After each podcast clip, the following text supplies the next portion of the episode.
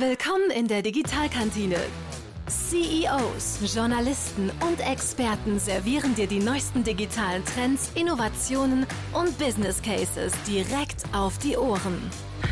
Let's go! Herzlich willkommen zu einer neuen Folge der Digitalkantine. Ich begrüße als erstes den Menschen, den ich in äh, Haut und Blut neben mir sitzen habe, Lars Reinhardt, CEO von Record Bay. Hallo. Hallo. Und heute wieder eine Fernaufnahme mit Daniel Luther, einem E-Sports Consultants. Hallo Daniel. Moin in die Runde. Moin in die Runde. Wo sitzt du jetzt gerade? Ich sitze jetzt tatsächlich gerade in Dienstlaken, ein kleines verschlafenes Städtchen in der Nähe von Duisburg und ähm, sitze hier in meinem Arbeitszimmer und äh, freue mich darauf, mit euch Gas zu geben. Ja, sehr schön. Ähm, wir sind auf dich aufmerksam geworden ähm, durch äh, Borussia Mönchengladbach, denn für die bist du unter anderem als E-Sport Consultant tätig. Ähm, wer so ein bisschen die Berichterstattung beobachtet hat, generell hat gemerkt, dass das äh, Thema E-Sport so Ende 2018, jetzt Anfang 2019 so richtig durch die Decke geht. Ähm, Pro7 zum Beispiel hat einen eigenen E-Sport Fernsehsender aufgelegt über Plattformen Plattform wie Twitch und YouTube, brauchen wir gar nicht zu reden, was da die Zuschauer Zuschauerzahlen angeht. Aber auch die Fußball-Bundesliga hat jetzt ein eigenes Format äh, aufgelegt und äh, hat eine eigene virtuelle Bundesliga gegründet. Also der E-Sports äh, geht gerade richtig nach vorne und deshalb wollten wir mal mit einem Experten sprechen zum Thema E-Sports.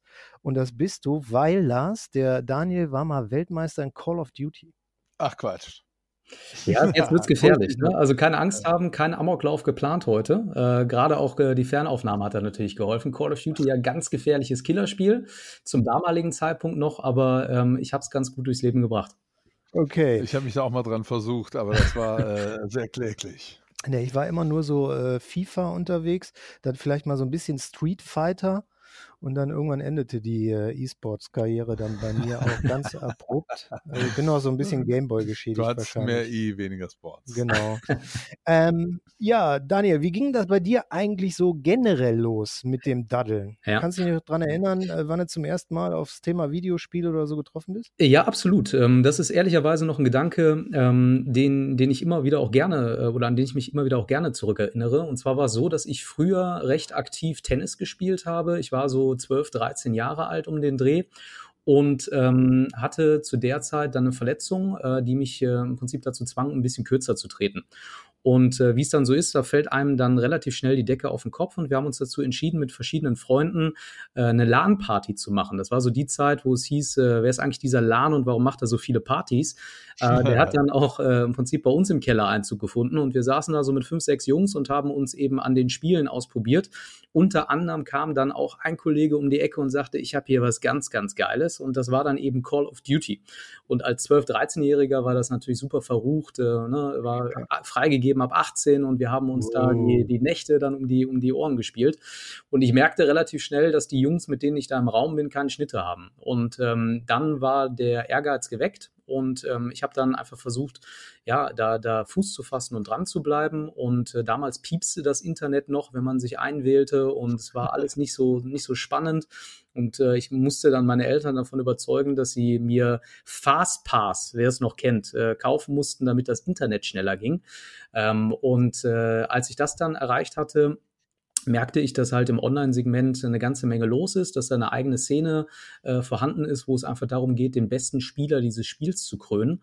Und Über welche war, Jahreszeit sprechen wir da, wenn ich da fragen darf? Uh, ähm, das war tatsächlich dann so 2003, 2004, äh, so um den Dreh hat das dann begonnen.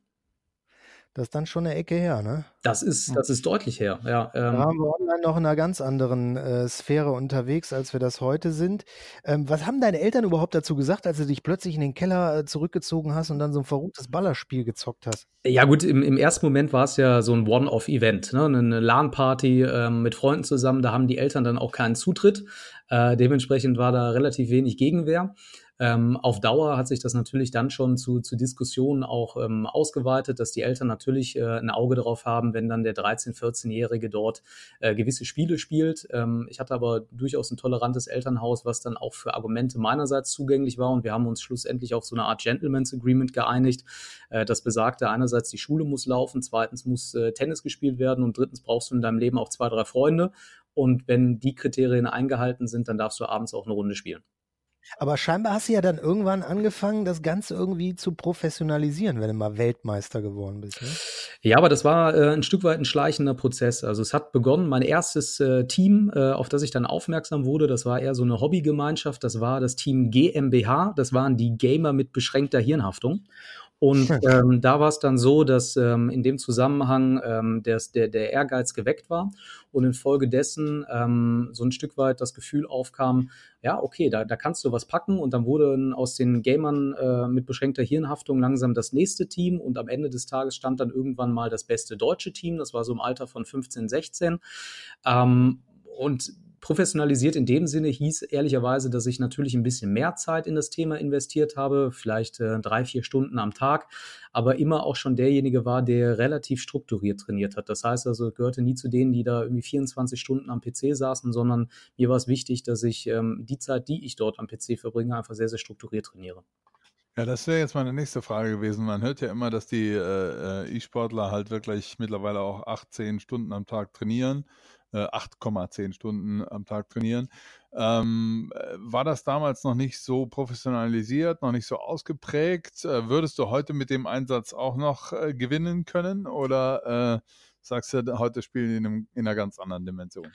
Also ähm, es ist so, dass, äh, dass äh, es relativ schwierig ist, da eine, eine, vernünftige Antwort drauf zu geben. Es ist so, dass momentan tatsächlich je nachdem, wo man halt hinschaut, verschiedene Trainingsrhythmen im E-Sport ähm, praktiziert werden und es gibt noch nicht wirklich so die Allheilmethode, wo alle sagen, okay, das ist jetzt das Nonplusultra. Du hast Teams, die sehr, sehr viel trainieren, ähm, teilweise 10, 12 Stunden am Tag, die teilweise auch kaserniert irgendwie in so einem Gaming-Haus zusammen mit fünf Jugendlichen Jugendlichen sitzen und miteinander spielen. Ähm, und du hast eben halt auch Leute, die äh, eben sehr, sehr gezielt drei, vier, fünf Stunden am Tag trainieren. Also ich würde sagen, dass äh, ich auch in der heutigen Zeit mit dem gleichen Skillset definitiv erfolgreich sein würde. Und manchmal juckt es dann auch noch in den Fingern und man will es dann irgendwie auch nochmal beweisen. Ähm, aber das hat sich natürlich deutlich professionalisiert. Die Top-Teams haben mittlerweile eigene Sportpsychologen, Ernährungswissenschaftler, äh, Sportwissenschaftler, mit denen sie zusammenarbeiten. Ähm, und für die ist dann eben aus dem Hobby ein absoluter Beruf geworden. Und auch dann rechtfertigt sich natürlich, dass man nicht wie ich damals als Jugendlicher und dann auch als Teenager äh, drei, vier Stunden investiert, sondern das Ganze als seinen Beruf begreift und dann eben halt auch äh, wie andere Leute normal acht Stunden im Büro sitzen, dann eben acht Stunden dieser Tätigkeit nachgeht. Aber dann hast du ja wahrscheinlich auch jede Menge Argumente in der Hosentasche, wenn die Diskussion aufkommt, die du ja wahrscheinlich oft hören wirst, besonders wenn so eine Fußball-Bundesliga jetzt eine eigene virtuelle Bundesliga an den Start bringt. Äh, Daddeln, das ist doch kein Sport. Ja, absolut. Ähm, also es gibt da, gibt da eine ganze äh, Zahl an Argumenten. Man könnte jetzt ehrlicherweise allein dazu einen Podcast mit äh, drei Stunden füllen. Ähm, es ist so, dass äh, eigentlich zwei Sachen oder mehrere Sachen da eigentlich zusammenkommen. Das eine ist, dass du im E-Sport natürlich eine sehr, sehr ausgeprägte motorische Bewegung in der Hand-Augen-Koordination hast. Das heißt also, der Weltrekord der Aktionen pro Minute liegt bei 700. Das heißt also mehr als 10 Aktionen die Sekunde, äh, wo jemand zielgerichtet eben an der Maus oder Tastatur etwas ausführt. Und das ist natürlich sehr, sehr in dem Sinne anstrengend und fordernd. Ich saß ähm, vorgestern noch ähm, im, im Deutschen Sportmuseum in Köln zusammen mit äh, dem Professor Frohböse, der Sportwissenschaftler an der Uni Köln ist und äh, sich da dem Thema widmet. Und äh, wir waren uns am Ende des Tages einig, dass dieses Thema ähm, definitiv Sport ist aus vielerlei Hinsicht. Ähm, das geben die wissenschaftlichen Daten her. Es kommt einfach auf die Definition an. Sport ist für mich eine Worthülse, äh, die definitorisch von Gesellschaft und Politik zu füllen ist. Und wenn ich natürlich ein altes Sportverständnis äh, habe, wonach es darum geht, dass jemand ähm, am Ende des Sports äh, sich auch physisch von A nach B bewegt haben muss, dann ist E-Sport kein Sport. Wenn ich aber in einer digitalen Zeit ähm, auch ein digitales Sportverständnis habe und auch in der Lage bin, eben sowas ähm, zu öffnen und zu sagen, ja, wir haben den physischen Sport, der hat auch äh, allen, alles Anrecht, weiterhin zu existieren. Aber wir haben eben halt auch eine Welt, die im Wandel ist und die sich fortbewegt. Und da müssen wir, glaube ich, unter dem, unter dem Dach Sport auch einen kleinen Raum für den E-Sport reservieren. Jetzt kann ich mir auch endlich äh, vorstellen, warum E-Sportler so viele Energy Drinks trinken müssen bei 700 Aktionen die Minute. Das ist echt der Hammer. Ja, ein weiteres Vorurteil, ne? Weiteres Vorurteil. ja, absolut, weil am Ende des Tages geht es natürlich darum, äh, du musst, du musst da kognitiv auf der Höhe sein. Bedeutet, du musst, ähm, du musst in der Lage sein, über einen längeren Zeitraum die Konzentration zu halten und Energy Drinks sind so ungefähr das Letzte, was du dann in dem Umfeld in meinen Augen auch brauchst, weil die natürlich so eine Art Insulinschock auslösen, ähm, wenn sie dann mit Zucker gefüllt sind. Das heißt also, der, der klassische E-Sportler, der das ähm, professionell betreibt, äh, der, der pfeift sich keinen Energy Drink rein. Der trinkt? Der würde ganz, also ja, auch ganz klar, es geht um, um Flüssigkeitshaushalt, der würde Wasser trinken, der würde natürlich auch ein paar Sachen trinken, die vielleicht ähm, aufmerksamkeitsfördernd sind, ähm, die dann Koffein, Guarana und so weiter enthalten. Aber der würde darauf achten, dass sein Getränk relativ wenig Zucker enthält. Okay. Kommen wir mal auf deinen Beruf zu sprechen. E-Sports Consultant. Du berätst Unternehmen, Vereine, Sportvereine. Äh, wen berätst du eigentlich und wie sieht deine Tätigkeit da genau aus? Ja, also wir haben äh, verschiedene Kunden ähm, in dem Umfeld. Das heißt, wir haben äh, mit, der, mit der Firma King Esports eigentlich verschiedene Bereiche, die wir abdecken. Das eine ist eben das klassische Consulting von Firmen und Fußballvereinen. Ähm, einfach mal ein paar genannt in dem Umfeld. Wir haben jetzt gerade mit Coca-Cola beispielsweise in der Schweiz äh, ein, ein E-Sport-Projekt umgesetzt. Ähm, Im Fußballbereich arbeiten wir mit dem FC Basel, ähm, Borussia Mönchengladbach, Bayer Leverkusen, vielen internationalen Vereinen, auch wie Sampdoria Genua beispielsweise.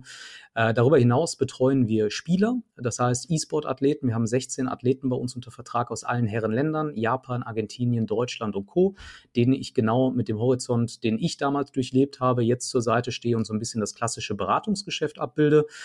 Darüber hinaus sind wir in der Eventgestaltung aktiv. Das heißt, wir kümmern uns darum, eigene E-Sport-Rechte auch zu halten, haben eine, eine, Software, mit der wir Turniere abhalten können online, sind aber auch offline unterwegs mit unseren Turnieren und zu guter Letzt auch ähm, als, als Investor in dem Umfeld E-Sport aktiv, bedeutet äh, beispielsweise im Bereich der künstlichen Intelligenz.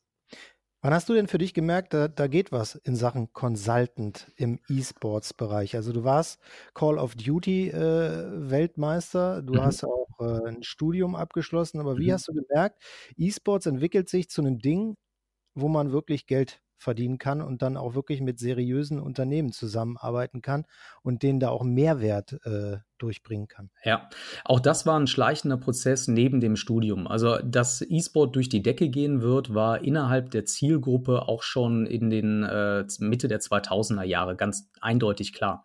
Äh, nichtsdestotrotz musste man da ein Stück weit dann auch die Eier haben zu sagen, okay, ich setze da jetzt äh, die, die Vollzeit drauf. Die hatte ich damals nicht, sondern habe mich dazu entschieden, eben äh, ein klassisches Studium zu machen, habe Politikwissenschaft studiert, lange Zeit im Landtag gearbeitet ähm, in Düsseldorf und ähm, dann neben dieser Tätigkeit äh, logischerweise auch weiterhin mich im E-Sport äh, beschäftigt in unterschiedlicher Art und Weise, habe Projekte geleitet, äh, unter anderem auch redaktionelle Sachen und dann für mich realisiert ab irgendeinem Punkt, okay, das ist jetzt das, was du Vollzeit machen willst und mir dann darüber Gedanken gemacht, welche Möglichkeiten ich hatte. Das war so vor circa vier Jahren, würde ich sagen, ähm, ein Treffen mit, äh, mit einer Person, die ähm, im Bereich Sportmarketing eine, eine Koryphäe ist. Das ist der Hans-Willi Brockes vom ESP Marketing Netzwerk, ähm, der äh, in dem Umfeld ähm, mir damals die Möglichkeit gab, weil ich ihn auch schon persönlich lange kannte, mich einfach mal zum Thema E-Sport auszulassen. Und er hat sich mal ein, zwei Stunden Zeit genommen und da reingehört und relativ schnell festgestellt, dass dieses Thema für seine Zielgruppe, das heißt für die Sportvereine, für die Marketingbranche, super spannend ist, weil sie einfach, eine, einfach einen Problemlöser dann auch darstellen, aus dem Grund, dass man die junge Zielgruppe über die klassischen Wege nicht mehr so ganz leicht erreicht. Und ähm, dann war es so, dass wir uns dazu entschlossen haben, einen E-Sport-Report zu schreiben, äh, in dem ich einfach mal auf 130 Seiten erklärt habe, was ist eigentlich E-Sport, was macht es aus, welche Möglichkeiten hat man. Und den haben wir in der Zielgruppe verkauft. Und als der sich ganz gut verkaufte, habe ich realisiert, okay, da muss man weiter Gas geben. Ja, vielleicht können wir da mal ein bisschen näher drauf eingehen. Ähm, eure Zielgruppe ist, glaube ich, männlich, 15 bis 35, hat höhere Bildung und ein richtig gutes Einkommen. Ja, definitiv. Du hast natürlich mittlerweile auch schon relativ viele Frauen, die in dem äh, Segment aktiv sind, aber es ist so, dass der, dass der Kernmarkt natürlich immer noch äh, männlich geprägt ist. Was man sagen muss, ist, E-Sport ist nicht gleich ein Ding, sondern E-Sport ist das Synonym zum Sport. Das heißt, im Sport hast du ja auch verschiedene Disziplinen wie Fußball, Tennis, Basketball. Im E-Sport heißen die dann halt League of Legends, Dota und Counter-Strike. Und so unterscheiden sich auch die Zielgruppen. Das heißt, in Counter-Strike spreche ich eine andere Zielgruppe an als in League of Legends. Und ähm, so war es dann halt, äh, dass, äh, dass wir da einfach ähm, in dem Sinne dann begriffen haben, dass dieser E-Sport-Markt für fremde Marken und für Leute, die sich da reinbegeben wollen, ein Stück weit ein wilder Westen ist und sie einen Cowboy brauchen, der sie da durchführt. Schön gesagt. Ich habe eine Frage und zwar, äh, du sagst, du betreust auch Spieler. Ähm, heute findet ja eine unglaubliche Interaktion auch mit den Fans statt und äh, über Social Media und so. Ich kann mir vorstellen, dass auch sehr aufwendiges Thema für die Spieler selber. Ist das so, dass die, ähm, dass die das da wirklich selber machen oder stellt ihr denen Leute ähm, zur Verfügung, die mit ihnen Social Media machen und diese ganzen Fanbetreuungen oder wie äh, läuft das denn hinter den Kulissen ab? Ah, das kommt sehr auf die Spieler an ähm, und auch teilweise auf die Fähigkeiten der Spieler. Wir haben natürlich im E-Sport die Besonderheit, dass die Kommunikation mit dem Fan viel, viel intensiver und näher ist als in der klassischen Welt, also auch im klassischen genau. Sport. Mhm. Äh, wir haben Plattformen mit Twitch, die wir vorhin schon mal kurz angerissen haben, was nichts am Ende des Tages nichts anderes ist als äh, im Prinzip die Möglichkeit, sich selbst äh, acht Stunden, zehn Stunden, zwölf Stunden am Tag als eigenen Fernsehkanal zu vermarkten. Und äh, man hat nur sich, hat sein Spiel, was man dort spielt und eine Kamera aus sich gerichtet. Und äh, das gibt natürlich eine ganze Menge Möglichkeiten, sowohl im positiven als auch im negativen aufzufallen. Und äh, da ist äh, viel Schulungsbedarf äh, vorhanden, um die Spieler dort vernünftig abzuholen, vorzubereiten und äh, mit ihnen die Sachen auch zu machen, auch die klassischen Social-Media-Kanäle. Da ist es so, dass wir Spieler haben, die sind da komplett eigenständig, den kann man dort in dem Umfeld ähm, auch vertrauen, dass sie dann auch gegebenenfalls mit dem ja, mit dem Kunden, den sie dann vielleicht auch repräsentieren, ähm, so gut umgehen, dass man sie da alleine lassen kann. Aber wir haben auch viele Spieler, die auch junge Talente sind, 16, 17, 18 Jahre alt, äh, wo wir bei uns in-house ähm, auch drei Leute beschäftigen, die sich um das Thema Content dann kümmern. Ah, okay. Mhm. Aber man kann schon sagen, ihr seid tatsächlich auch, oder du bist tatsächlich sowas ähnliches wie ein Berater in der Fußball-Bundesliga. Also du äh, guckst nach Talenten, suchst äh, weltweit nach Spielern, ähm, die du dann eventuell äh, an bestimmte Ligen oder Vereine vermitteln kannst. Du machst Beratung, was die Kommunikation äh, drumherum angeht. Du äh, sagst aber auch Vereinen, wie sie äh, quasi ihr, ihren Auftritt im Bereich E-Sports vorbereiten müssen, wie sie da an die Öffentlichkeit treten, was wichtig ist. So kann man sich das ungefähr vorstellen. Äh, ja, schon. Wir unterscheiden uns aber, denke ich, ein bisschen vom äh, klassischen Fußballberater, zumindest wir. Es gibt äh, tatsächlich äh, Firmen in dem, gerade in dem FIFA-E-Sport-Umfeld, die sich als klassische Spielerberater begreifen, deren Geschäftsmodell es auch ist, ähm, teilweise mit vier, fünf Angestellten zwei, 300 Spieler unter Vertrag zu haben. Einfach aus dem Grund, weil sie den Markt leer saugen wollen und dann potenzielle Vereine schlichtweg nicht mehr um sie herumkommen. Unser Geschäftsmodell im Bereich der Spielerberatung ist ein bisschen anders. Das heißt, wir haben eigentlich immer den Blick vom Kunden aus. Bedeutet also, wir haben einen Kunden, der gerne in dem Bereich E-Sport aktiv werden will und wir suchen für diesen Kunden dann in der Regel den passenden Spieler nicht äh, umgekehrt. Das heißt, wir haben nicht den äh, Spieler und suchen jetzt für den irgendeinen Verein, ob der passt oder nicht, ähm, sondern wir gehen da in der Regel in den Weg des Kunden. Und darüber haben wir uns halt natürlich auch einen Stamm von Spielern aufgebaut, äh, der, der eben äh, mit dem Kunden in der Regel dann zusammenhängt und darüber hinaus dann auch, äh, wenn der Kunde wechselt, dazu führt, dass die Spieler mit uns zufrieden sind, bei uns bleiben und wir natürlich uns auch nach neuen potenziellen Spielern hin und wieder umsehen, wo wir denken, dass wir dort einen passenden Kunden dann für den Moment haben. Das heißt also, ist ein etwas anderer Ansatz, aber in der Art und Weise der Zusammenarbeit mit den Spielern und mein Aufgabenprofil ist das, was du gerade beschrieben hast, äh, dem eines Fußballvermittlers ähm, oder Spielerberaters ähnlich. Ah, okay, das ist ja interessant. Und was bedeutet das äh, ähm, auch für unsere Hörer? Ein Kunde übernimmt einen Spieler. Also wie stelle ich mir das vor? In welchen Szenarien passiert das? Ist das ein reines äh, Trikot-Sponsoring oder ähm, werden da extra äh, Events oder Ligen oder Veranstaltungen aufgesetzt? Wie, wie funktioniert denn so ein Thema? Also in, in der Regel sollte man äh, darauf verzichten, in meinen Augen einfach nur ein reines Trikotsponsoring zu machen, weil das in dieser Zielgruppe äh, schlicht und ergreifend nicht zieht, sondern äh, du musst einen Mehrwert schaffen, in der Regel halt ein Win-Win-Win, Win für das Unternehmen, das es macht, Win für die Community und am Ende des Tages auch Win für den potenziellen Spieler, sodass alle Parteien dort in dem Umfeld auch zufrieden sind und äh, das ganze Projekt gut läuft. Äh, heißt im Umkehrschluss, je nachdem, welche Zielstellung man hat, muss man halt unterschiedliche Instrumente wählen. Das können eigene Turniere sein, das können Scouting-Turniere sein, das kann online, das, das kann offline sein, das kann auch mal die Kommunikation über ein Trikot sein, in der Regel aber eben der Zielgruppe gerecht. Das heißt, auf Plattformen, die man so auch noch bis dato vielleicht als Werbetreibender weniger bespielt. Da reden wir eben über Twitch und Co. Äh, Phänomene wie Livestream etc. pp. Das heißt, es gibt dann noch nicht so die Allheillösung und das sollte man jetzt so und so machen, sondern das ist sehr, sehr individuell und man muss sich auf die Wünsche und Ziele des Kunden einrichten und dann eben halt auch schauen, dass man mit ihm die jeweils richtigen Entscheidungen trifft und auch die richtigen Szenarien auswählt, weil eine E-Sport-Kampagne, die mit Firma X funktioniert, die kann mit Firma Y komplett in die Hose gehen. Und es gibt da auch schon schillernde Beispiele von Kampagnen, die funktioniert haben, welche, die überhaupt nicht funktioniert haben. Und ähm, da kann man sich ähm, definitiv auch deutlich die Finger verbrennen oder halt auch eine Menge richtig machen. Wollen wir jetzt Bashing machen oder sollen wir mal ein Positivbeispiel? sollen wir nach einem Posi lieber, lieber Positivbeispiel? Ja, positiv was, was ist so ein E-Sports-Ding, was richtig gut funktioniert hat? Ah, es, also gibt es viele. Ähm, ich fand eine Kampagne sehr, sehr lustig, um jetzt mal eine äh, zu nennen, ähm, von einer äh, PC-Firma, Lenovo.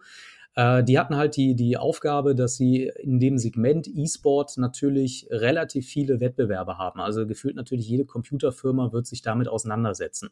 Und was haben die gemacht? Die haben äh, ein E-Sport-Team gegründet mit einem Alters, Altersdurchschnitt, ich glaube, von 75 Jahren. Und mhm. haben äh, diese Leute dann in Turniere geschickt, begleitet, haben den lustige Namen gegeben. Das war dann der Teen Slayer und äh, der strickende Ritter und haben die halt über einen längeren Zeitraum begleitet und äh, haben im Prinzip mit diesen ganzen Vorurteilen aufgeräumt ähm, und haben das Team halt Silver Sniper genannt.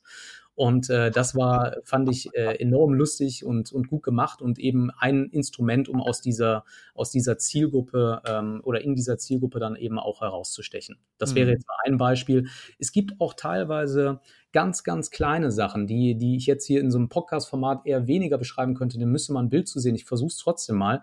McDonald's hat das gemacht. Das war äh, ein Turnier in Dänemark. Ähm, da gab es im Prinzip eine einzige U-Bahn-Station, wo alle Fans ausgestiegen sind. Und was die gemacht haben, ist, die haben die haben dort eine Plakatwand gemietet, also ein ganz klassisches Aktivierungsinstrument und haben dort ihren, äh, ihre Burger, das heißt den Hamburger, Cheeseburger, Chickenburger und wie sie heißen, aufsteigend hingepackt und haben zu, den, äh, zu diesen Burgern die passenden Begriffe des Spiels drunter geschrieben. Das heißt also, derjenige, der in Counter-Strike, also einem Ballerspiel, am Anfang der Runde wenig Geld zur Verfügung hat, der kann sich nur eine Pistole kaufen. Das nennen wir die sogenannte Eco-Runde. Und der Hamburger war dann die Eco-Runde. Und äh, dann das Big Mac-Menü war der Full-Buy, das heißt, du kannst dir alles kaufen. Und das ähm, wurde von 15.000 Leuten, die in die Halle gegangen sind und alle an dieser U-Bahn-Station rauskamen, gesehen und über die digitalen Kanäle verbreitet und ist ein Instrument, was äh, McDonalds 10, äh, was weiß ich, von mir aus 100 Euro gekostet hat und äh, einen Marktgegenwert von mit Sicherheit mehreren Millionen produziert hat. Also wenn wir da von Genialität reden und der Einfachheit, dann können selbst solche Sachen ziehen. Mhm. Ich finde das total spannend, wie solche Themen total an mir vorbeigehen, weil ich äh, null in dieser Szene aktiv bin. Aber ich finde das mega interessant. Ähm, ich frage mich auch immer, wenn man so diese ganzen Kontaktzahlen sieht des E-Sports, äh, irgendwie 380 Millionen Zuschauer beim Finale von äh, League of Legends bei der WM 2018 oder äh, jährliche Events in der Lanxess Arena, die 15.000 Besucher anziehen. Äh, warum wird das Thema ja, belächelt ist vielleicht der falsche Ausdruck, aber noch nicht so richtig ernst genommen. Auch als jetzt die Bundesliga, die Fußball-Bundesliga mit der eigenen virtuellen Bundesliga äh, nach vorne gegangen ist, äh, waren sehr viele sehr skeptisch und haben es nicht verstanden. Warum? Na gut, also ähm, das, das hat natürlich den Grund ehrlicherweise, dass die Entscheidungsträger, die heute in Unternehmen sitzen und auch eben in der medialen Gestaltung verantwortlich sind, ähm, in der Regel schon graumeliert sind. Das heißt, die haben mit dem Thema E-Sport relativ wenig zu tun gehabt und äh, sind damit auch nicht sozialisiert worden. Und äh, infolgedessen äh, fällt es denen natürlich schwierig, sich auch so einem neuen Thema anzunähern. Ein weiteres Problem, was ich sehe, ist, dass natürlich auch ähm, der E-Sport äh, ein Stück weit auch größer gemacht wird, als er ist. Also auch eine Zahl, die du gerade genannt hast. Viele Leute bringen diese Zahlen in den Markt, äh, die aber überhaupt gar keinen Bezug haben zu der, zu der Realität, wenn man es da mal vernünftig einordnet. Reden wir kurz über League of Legends. Ähm, ist korrekt, 203 Millionen Leute haben sich das League of Legends Finale angesehen. Äh, das ist mehr als beim Super Bowl. Ja. Ähm, wenn man aber die Chinesen rausrechnet, dann reden wir noch von zwei Millionen. Und äh, das ist natürlich eine Zahl, wenn man die dann in den Kontext einordnet. Ne? Eine Firma, die in Europa gegebenenfalls werblich aktiv werden will, so eine Zahl sieht und sich denkt, okay, das wird dann irgendwie schon äh, ansatzmäßig so verteilt sein, dass dann eben 25 Prozent Europäer oder so dabei sind, äh, die kann da relativ schnell hinters Licht geführt werden. Und äh, das führt dazu, dass vielleicht dann in, in dem Umfeld auch noch ein bisschen eine gewisse Skepsis da ist. Aber man muss ja sagen, die virtuelle Bundesliga, 22 von 36 Vereinen in der ersten und zweiten Bundesliga haben jetzt in der Erstversion äh, dieses Formats, also die Bundesliga gibt's, die virtuelle Bundesliga gibt es schon seit 2013, aber in diesem Format erst seit diesem Jahr äh, mitgemacht. Ich denke, das ist schon ein starkes Signal. Merkst du denn da eine Veränderung von den Firmen, die äh, auf euch zukommen oder generell auf den E-Sports zukommen, dass da jetzt gerade so ein äh, Zulauf eher ist, weil es auch, sei jetzt mal, immer wieder in der Öffentlichkeit gespielt wird, das Thema? Absolut. Ähm, also vor, vor vielen Jahren war es ja so, dass ähm, die, die einzigen Firmen, die im E-Sport geworben haben, eben diejenigen waren, die auch ein Produkt für die Zielgruppe hatten, also ein konkretes Produkt im Sinne von Computer, Tastatur und so weiter und so fort. Das hat sich aber schon seit vier, fünf Jahren enorm aufgedröselt und wir haben ja Situationen, äh, dass, dass heute Firmen wie Mercedes-Benz ähm, wie McDonalds teilweise Budget in den klassischen Sportarten wegstreichen, ihre DFB-Sponsorings aufgeben und äh, kommunizieren, dass sie eins zu eins in den E-Sport reinvestieren. Das sind natürlich Botschaften, die im Markt ankommen und die so eine Art Herdentrieb äh, auslösen. Also ich mag mich an eine, an eine Studie von Nielsen, Marktforschungsinstitut erinnern, die immer einmal im Jahr 255 äh, Marketingentscheider aus Deutschland, Österreich und der Schweiz äh, fragen, was ist in euren Augen das Thema, was in den nächsten Jahren durch die Decke gehen wird und im Sponsoring an Bedeutung gewinnen wird. Und da belegt E-Sport, ich glaube, seit drei Jahren äh, in Folge Platz 1. Das heißt also, in der Zielgruppe ist es definitiv angekommen. Ähm, jeder Marketingentscheider, der in meinen Augen äh, ein Sponsoring-Budget zu verwalten hat und mit dem Thema E-Sport sich zumindest noch nicht auseinandergesetzt hat, riskiert eigentlich gefeuert zu werden. Ja, ist, man sieht das ja auch. Also Red Bull hat ja damals auch äh, überhaupt über Sport-Sponsoring gezeigt, was möglich ist. Und ich denke, da wollen jetzt viele auch den Trend nicht verpassen und sagen, okay, bei der nächsten wirklich großen Welle sind wir auf jeden Fall dabei. Ähm, kann ich mir sehr gut vorstellen. Ist auch äh, unheimlich interessantes Thema für mich, äh, ähm, welche Möglichkeiten sich da ergeben, auch äh, überhaupt äh, auch mit Technologie und medialer Darstellung äh, da in Kampagnen zu denken. Also ich glaube, da ist, wird einiges möglich werden, auch wenn man jetzt gerade mal über VR und AR nachdenkt was da ja auch nochmal ein ganz anderes Fass aufmachen wird. Ne? Absolut. Ähm, wie gesagt, also im E-Sport ist eine, eine, ganze Menge möglich. Ähm, es ist auch noch verhältnismäßig günstig im Vergleich zu den klassischen Sportarten. Das Spannende ist, du erreichst halt einfach eine Zielgruppe, die du über die klassischen Wege nicht mehr bekommst. Du erreichst sie in der Regel auch, wenn du es vernünftig machst, noch relativ ungefiltert. Bedeutet also, ne, wenn du eben Formate wie Twitch und so weiter dann auswählst, gibt es da keinen Adblock und sonst was.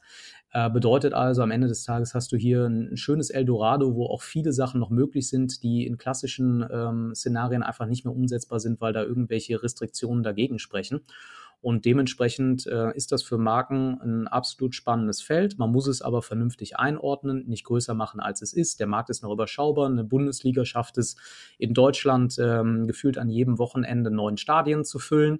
Äh, der E-Sport hat in Deutschland, ich glaube, sechs oder sieben Events pro Jahr, wo sie 15.000 Leute äh, zusammenbringen in ein Stadion.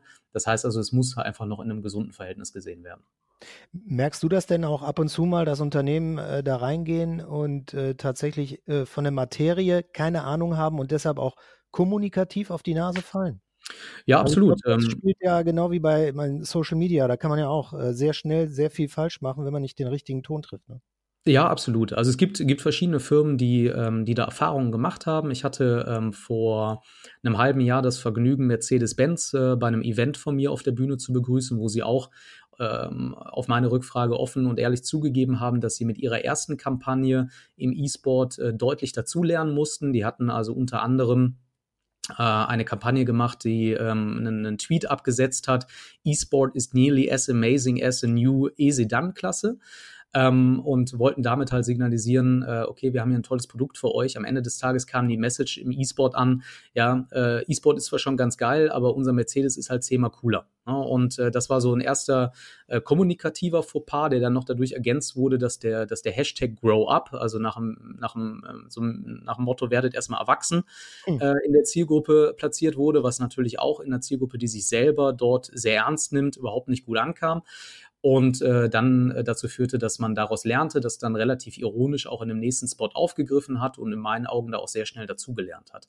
Ähm, ein weiteres Beispiel wäre Aldi, äh, die in England eine Kampagne gefahren haben, ähm, wo es darum ging, so ein bisschen Shaming zu betreiben, so nach dem Motto, ähm, eine Kampagne zu fahren. Hast du auch so ein Kind, was nicht an den Abendessenstisch kommt äh, und stattdessen lieber spielt und so weiter? Ähm, wir machen, ähm, wir bilden jetzt so eine Art ähm, SEK-Einsatztruppe, äh, die dann vorbeikommt und dein Kind äh, vom PC wegzerrt und an unseren Essenstisch holt. Äh, das haben die, ja, das kam richtig gut an, äh, hat, äh, hat dazu geführt, dass die Idee, nachdem sie kommuniziert wurde, sofort wieder eingestampft wurde, weil es so äh, einer der größten Shitstorms äh, war, den sie, den sie da jemals erlebt haben.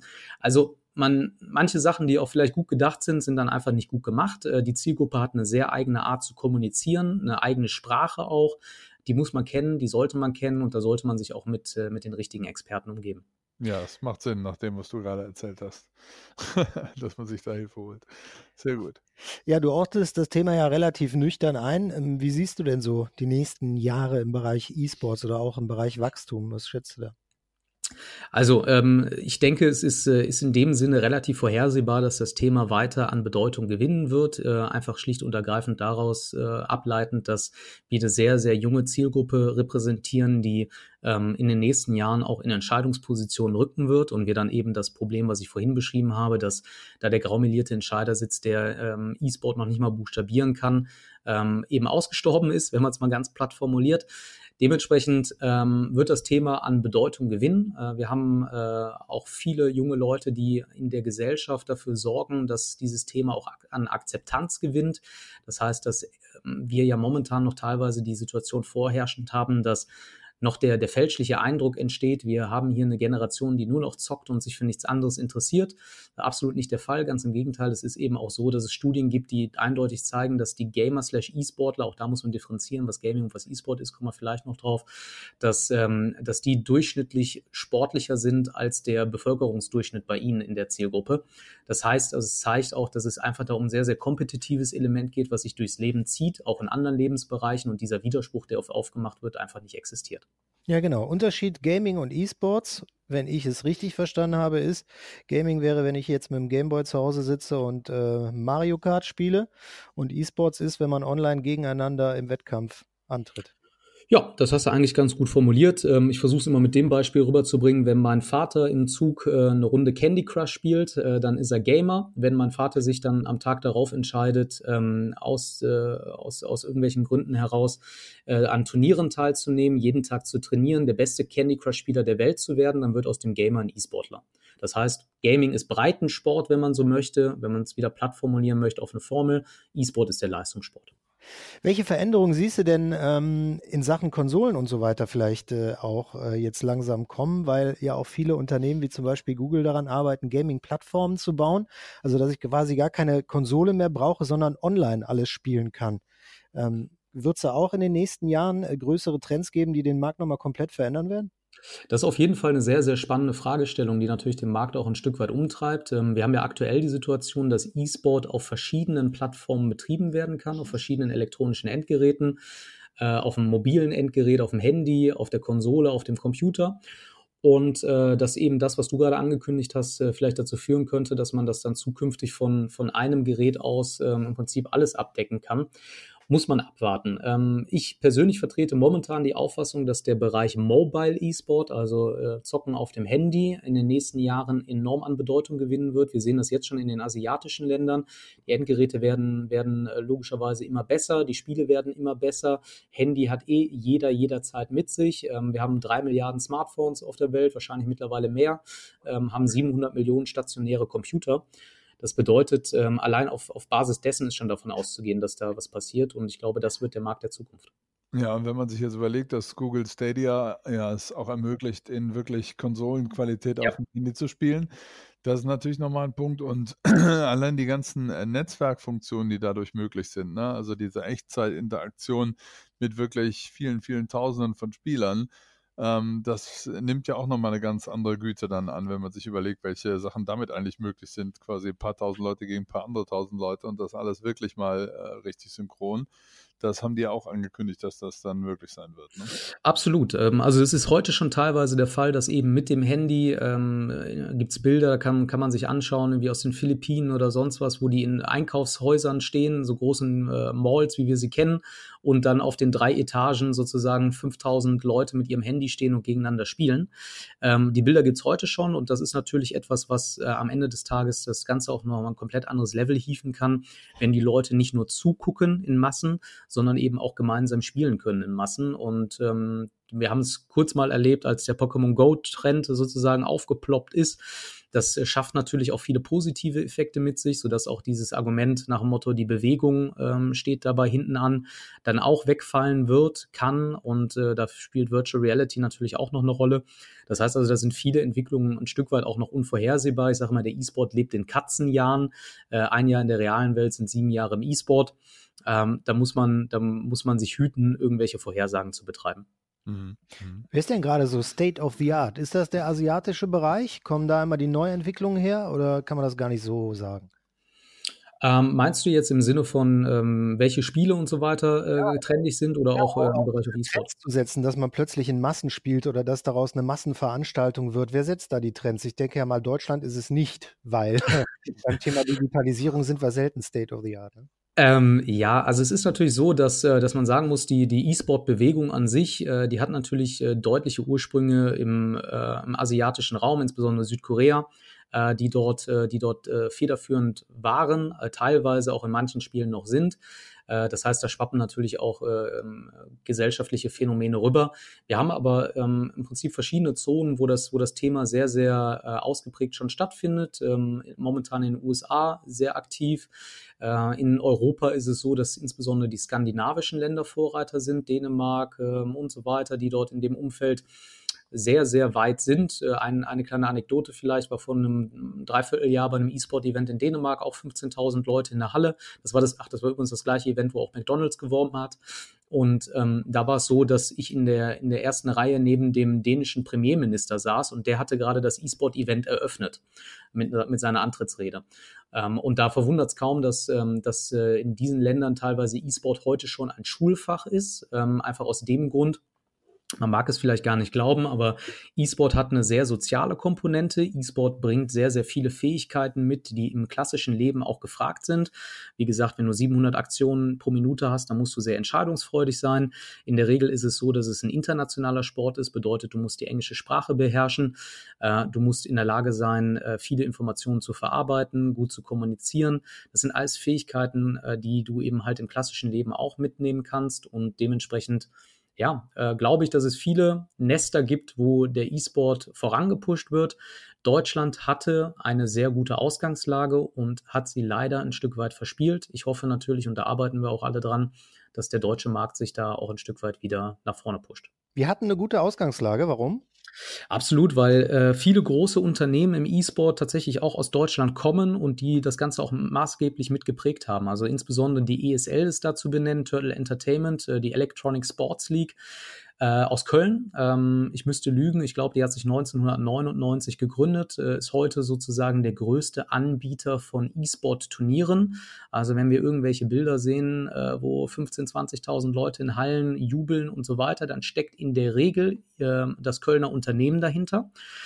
Und ähm, da ist es natürlich schade zu sehen, dass, äh, dass äh, der, der deutsche Markt da eben nicht Vorreiter ist, sondern oftmals noch bremst, während in anderen Ländern das Thema E-Sport längst als Sport anerkannt ist. Auch in Europa äh, diskutieren wir hier noch ähm, darüber, ob, ob teilweise E-Sport-Events überhaupt stattfinden sollen. Ähm, dementsprechend haben wir da eine, eine Pole-Position, die wir mal hatten, äh, ein Stück weit abgegeben. Wir haben, wir haben hier Events wie die Gamescom, die, die natürlich auch für die ganze Branche wichtig ist. Also wir haben eine ganze Menge Asse im Ärmel, die man eigentlich spielen könnte und wir versäumen es leider, das zu tun. Ich stelle mir gerade vor, man würde diesen Vorschlag von einem deutschen Politiker hören, E-Sports als Schulfach einzuführen, Lars. um Gottes Willen. Weißt du, was dann los ist in den sozialen Netzwerken? Ja, das kann ich In Deutschland? Ja. Also ich meine, also, Sie man ja wahrscheinlich noch nicht mal ein iPad mit in die Schule. ja? Jetzt sind wir wieder also, Negativen, aber also ja, gerade diese Aussage hat mich ziemlich geflasht, dass es in Skandinavien E-Sports als Schulfach gibt. Ja, aber in Skandinavien, äh, ähm, ich komme ja persönlich auch, äh, habe ja einen musikalischen Background und die Skandinavier sind da auch absolut äh, ähm, Vorreiter. Da gibt es an Schulen einfach Songwriter-Kurse und äh, danach kann man irgendwie ein, zwei Jahre einfach vom Staat gesponsert äh, mit Musik experimentieren und das machen und gucken, ob man da äh, eben ein, ein, Songwriter werden kann oder nicht. Das ist auch in äh, Deutschland komplett unvorstellbar. Ja, und man muss ja einfach auch sehen, ähm, ehrlicherweise, unser, unser, jetzt, das ist eine, andere Diskussion, unser Bildungssystem hat natürlich in meinen Augen eine, eine ganze Menge an, an Lücken, ähm, die, die es zu füllen gilt. Und eine ist eben, dass es in meinen Augen überhaupt nicht praxisnah ist. Und das Thema E-Sport ist für mich eigentlich ähm, in vielerlei Hinsicht sehr, sehr innovativ und praxisnah. Wir hatten vorhin über die Twitch-Streamer gesprochen. Das sind im Endeffekt alles Ich-AGs. Ja, die müssen sich von A bis Z darum kümmern, dass sie ihr eigenes Unternehmen von äh, Equipment bis hin zur Besteuerung führen. Das ist, ist eine Schule fürs Leben. Darüber hinaus hast du eben mit dem E-Sport einen Sport, der in seiner DNA keine Ländergrenzen kennt. Unser, unsere, unser Background ist das Internet. Das heißt also, also Themen wie, äh, ist Europa eine gute Sache? Ja, nein, spielen da gar keine Rollen, sondern sind gelebte Praxis. Praxis. Darüber hinaus haben wir, haben wir in dem Sinne auch keinen Rassismus, weil erstmal jeder gleich ist im Internet. Und ich bin seit 15, 20 Jahren im E-Sport unterwegs und ich habe noch nicht einmal eine Schlägerei bei einem E-Sport-Event erlebt. Ähm, das heißt, auch was das angeht, die Fankultur ist einfach sehr, sehr positiv. Ne? Und das war eine der ersten Fragen, die ich von Fußballvereinen bekam. Gibt es denn auch Hooligans im E-Sport? Nein, gibt es nicht. Ja, wenn wir an das Spiel denken, was an diesem Wochenende hier nicht unweit von uns stattfinden wird, der BVB gegen Borussia Mönchengladbach. Da ist ein Hochrisikospiel mit äh, richtig äh, Gewaltpotenzial. Mhm. Naja, kommen wir davon weg. Ähm, ich möchte auch langsam leider dieses sehr, sehr interessante Gespräch mit dir abschließen, Daniel, weil wir haben so immer so die 30-Minuten-Marke. Wir sind schon 10 Minuten drüber. würde gerne aber dieses Gespräch abschließen mit einer letzten Frage.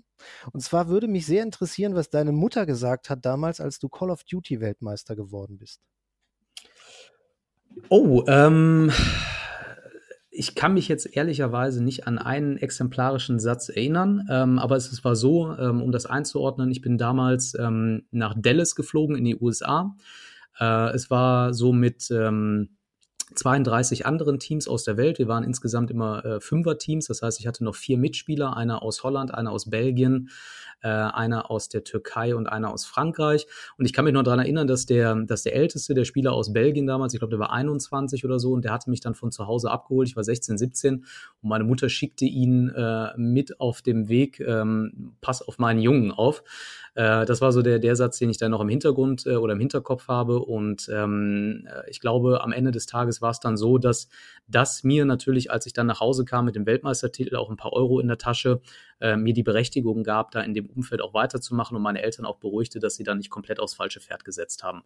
Also den Satz gibt's nicht, aber ähm, es war so, dass natürlich schon eine gewisse Grunderleichterung da war, dass ähm, dass ich da nicht, äh, nicht, nicht vollkommen in irgendwie eine, eine surreale Welt abgedriftet bin. Aber kein Autokorso durch Dienstlaken oder so.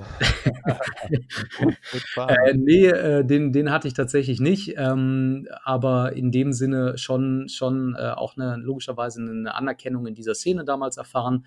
Äh, eine, eine, schöne Situation gehabt. Für einen 17-Jährigen war es damals so, dass ich natürlich dachte, ich muss mein Leben nicht mehr arbeiten nach der Geschichte, weil ich jetzt mal ein paar tausend Euro in der Tasche hatte. ähm, wenn, das, wenn das heute der Fall ist, ist es so, dass wenn man, wenn man in dem Spiel, wo ich jetzt Weltmeister wurde, heute Weltmeister wird, dann ähm, ist es so, dass man ein paar Millionen bekommt. Ähm, also ist es eher so, dass ich meinen Eltern da den Vorwurf machen muss, dass sie zehn Jahre zu früh waren. Okay, dann möchten wir diese Folge mit diesem Vorwurf abschließen. Vielleicht hören deine Eltern ja auch rein. Vielen Dank nochmal an Daniel Luther, E-Sport Consultant. Und äh, falls irgendjemand noch Fragen hat zum Thema E-Sports, habt ihr jetzt den richtigen Ansprechpartner. Danke, Daniel. Danke auch, Danke, Danke auch an euch. Jo, ciao. Die Digitalkantine.